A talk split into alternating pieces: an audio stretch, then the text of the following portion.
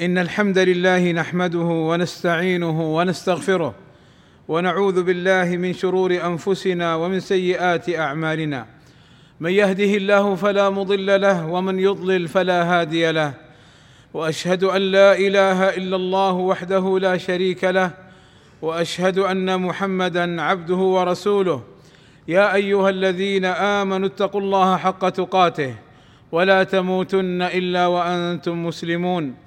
يا أيها الذين آمنوا اتقوا الله وقولوا قولا سديدا. يصلح لكم أعمالكم ويغفر لكم ذنوبكم. ومن يطع الله ورسوله فقد فاز فوزا عظيما. أما بعد فاتقوا الله عباد الله وراقبوه فإنه سبحانه وتعالى يرانا ويعلم سرنا ونجوانا. عباد الله قد حذر النبي صلى الله عليه وسلم من الطيرة والتشاؤم لأنها تقدح في العقيدة والتوحيد. والطيرة هي التشاؤم من الشيء المرئي أو المسموع أو المعلوم وهي ضد الفأل. والتشاؤم هو عد الشيء مشؤوما ان يكون سببا في وجود ما يحزن ويضر. والمراد بالشؤم النحس. والطيرة من عادات الجاهلية حيث كانوا يعتمدون على الطير فإذا خرج أحدهم لأمر فإن رأى الطير طار يمنة تيمن به واستبشر واستمر في شأنه وإن رأى الطير طار يسرة تشاءم به ورجع ولم يكمل عمله. وقد بين النبي صلى الله عليه وسلم أن الطيرة شرك. قال صلى الله عليه وسلم الطيرة شرك الطيرة شرك ثلاثة. قال ابن مسعود وما منا إلا ولكن الله يذهبه بالتوكل. فقوله صلى الله عليه وسلم الطيرة شرك أي من الشرك الأصغر لأنه اعتمد على هذا السبب الذي لم يجعله الله سببا وهذا يضعف التوكل على الله ويوهن العزيمة وبذلك يعتبر شركا من هذه الناحية. ولو اعتقد هذا المتشائم المتطير أن هذا فاعل دون الله فهو مشرك شركا أكبر لأنه جعل لله شريكا في الخلق والإيجاد. والطيره إنما كانت شركا لما فيها من قطع التوكل على الله والاعتماد على غيره سبحانه ولما فيها من ادعاء لعلم الغيب وفيها اعتقاد جلب النفع ودفع الضر من غير الله وفيها تعلق القلب بغير الله فيما لا يقدر عليه إلا الله. والنبي صلى الله عليه وسلم كان يكره الطيرة ويحب الفأل. فعن أبي هريرة رضي الله عنه قال كان النبي صلى الله عليه وسلم يعجبه الفأل الحسن ويكره الطيرة. والفرق بين الفأل والطيرة أن الفأل إنما هو من طريق حسن الظن بالله والطيرة إنما هي من طريق الاتكال على شيء سوى الله. ولا يخلو المسلم بالنسبة للطيرة من الحالات التالية.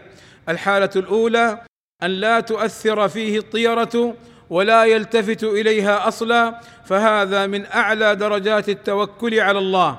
الحالة الثانية أن تقع في قلبه الطيرة ولكن لم ترده ولم تؤثر فيه فإن ذلك لا يضر.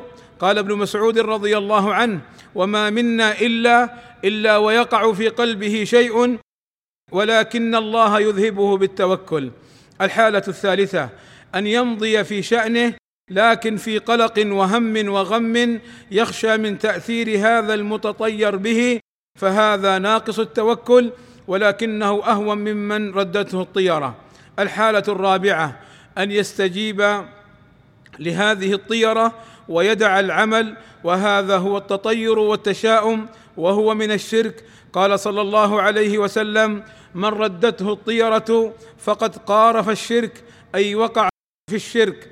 وهاتان الحالتان الأخيرتان نقص في التوحيد وضرر على العبيد والواجب على المسلم. أن ينطلق إلى ما يريد بانشراح صدر وتيسير واعتماد على الله عز وجل ولا يسيء الظن بالله عز وجل. وكفارة الطيرة أن يقول كما قال رسول الله صلى الله عليه وسلم من ردته الطيرة من حاجة فقد أشرك. قالوا يا رسول الله ما كفارة ذلك؟ فقال صلى الله عليه وسلم أن يقول أحدهم اللهم لا خير إلا خيرك ولا طير إلا طيرك ولا إله غيرك. وعليه أن يمضي في حاجته ويتوكل على الله ولا يبالي بما رأى أو سمع أو حدث له عند مباشرته للفعل أول مرة. فإن بعض الناس إذا حصل له ما يكره في أول مباشرته الفعل تشاءم وهذا خطأ لأنه ما دامت هناك مصلحة دنيوية أو دينية فلا تهتم بما حدث. وقد نفى النبي صلى الله عليه وسلم الطيرة مطلقا لأنها من تلاعب الشيطان بالإنسان. وهي تخيلات وتلبيسات ووساوس لا حقيقة لها. قال النبي صلى الله عليه وسلم لا طيره وخيرها الفأل. قالوا وما الفأل؟ قال صلى الله عليه وسلم الكلمة الصالحة يسمعها أحدكم أي ويستبشر بها. وقال صلى الله عليه وسلم لا عدوى ولا طيره ولا هامة ولا صفر. والمراد إبطال ونفي هذه الأمور التي كانت الجاهلية تعانيها. فأخبر صلى الله عليه وسلم أن تأذيه وتشاؤمه بالتطير إنما هو في نفسه وعقيدته لا في المتطير به فوهمه وخوفه وإشراكه هو الذي يطيره ويصده لا ما رآه وسمعه. والله أسأل لي ولكم التوفيق والسداد وحسن القول والعمل والرشاد وأن يهدينا إلى الصراط المستقيم. الحمد لله رب العالمين والصلاة والسلام على المبعوث رحمة للعالمين وعلى آله وصحبه أجمعين. عباد الله إن التطير والتشاؤم من عادات وأعمال الجاهلية. قال معاوية بن الحكم رضي الله عنه قلت يا رسول الله أمورا كنا نصنعها في الجاهلية كنا نتطير. فقال صلى الله عليه وسلم ذاك شيء يجده أحدكم في نفسه فلا يصدنكم. أي أنها أوهام ووساوس. أي قد يجده الواحد في نفسه لكن لا يعمل به ولا يلتفت إليه. ومن تشاءم وتطير فليس من السبعين الفا الذين يدخلون الجنة بغير حساب. قال صلى الله عليه وسلم يدخل الجنة من أمتي سبعون الفا بغير حساب. هم الذين لا يسترقون ولا يتطيرون وعلى ربهم يتوكلون. ففي هذا الحديث وصف خاص للسبعين الفا الذين يدخلون الجنة بغير حساب ولا عذاب بتمام التوكل على الله بأنهم لا يسألون غيرهم تلذذا بالبلاء ولا يتطيرون أي ولا يتشاءمون كالجاهليين وكثير من أتباعهم اليوم. فمن فعل ذلك أي تطير وتشاءم فقد ناقض التوكل على الله عز وجل. ولن يدخل الدرجات العليا من الجنة من وقع في الطيرة. قال صلى الله عليه وسلم لن يلج لن يدخل لن يلج الدرجات العلى من تكهن أو استقسم أو رجع من سفر تطيرا. وليس من المسلمين من تطير أو تطير له. قال صلى الله عليه وسلم ليس منا من تطير ولا من تطير له. وقوله صلى الله عليه وسلم ليس منا من تطير أي فعل الطيرة. وقوله صلى الله عليه وسلم أو تطير له أي أمر أن يتطير له.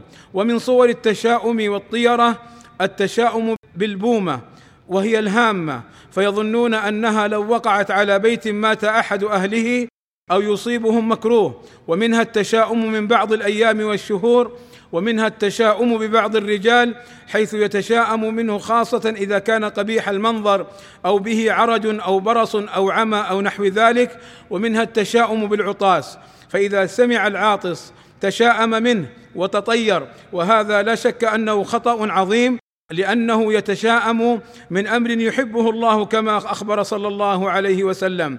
ومنها التشاؤم ببعض الأرقام كرقم ثلاثة عشر وسبعة وعشرة. ومنها التشاؤم بالأحلام المخيفة والمزعجة. ومنها التشاؤم بانكسار الكأس. ومنها التشاؤم بالمقص إذا كان مفتوحا. ومنها التشاؤم بالرفة والرعشة التي تحصل في العين أو في الجفون أو في اليد. ومنها التشاؤم بالحكة في اليد أو الرجل. ومنها قولهم فلان كبسة أو فلان فقر ومنها قولهم فلان منحوس أو نحس أو سيارة منحوسة ونحو ذلك ومنها قولهم خير يا طير فهذه كلها من التطير والتشاؤم المحرم الممنوع فعلى المسلم أن يجتنبه. عباد الله إن الله وملائكته يصلون على النبي يا أيها الذين آمنوا صلوا عليه وسلموا تسليما.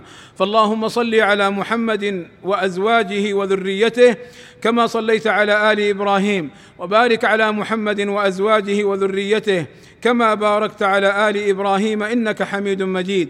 وارض اللهم عن الخلفاء الراشدين. أبي بكر وعمر وعثمان وعلي وعن جميع أصحاب النبي صلى الله عليه وسلم.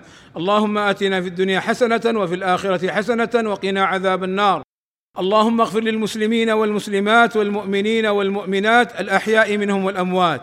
اللهم وفق ولي أمرنا الملك سلمان بن عبد العزيز وولي عهده الأمير محمد بن سلمان لما تحبه وترضاه. اللهم أصلح بهما البلاد والعباد واحفظهما من كل سوء. اللهم أيدهما بتأييدك ووفقهما بتوفيقك وأعز بهما الإسلام والمسلمين. وصلى الله وسلم على نبينا محمد وعلى آله وصحبه أجمعين. والحمد لله رب العالمين.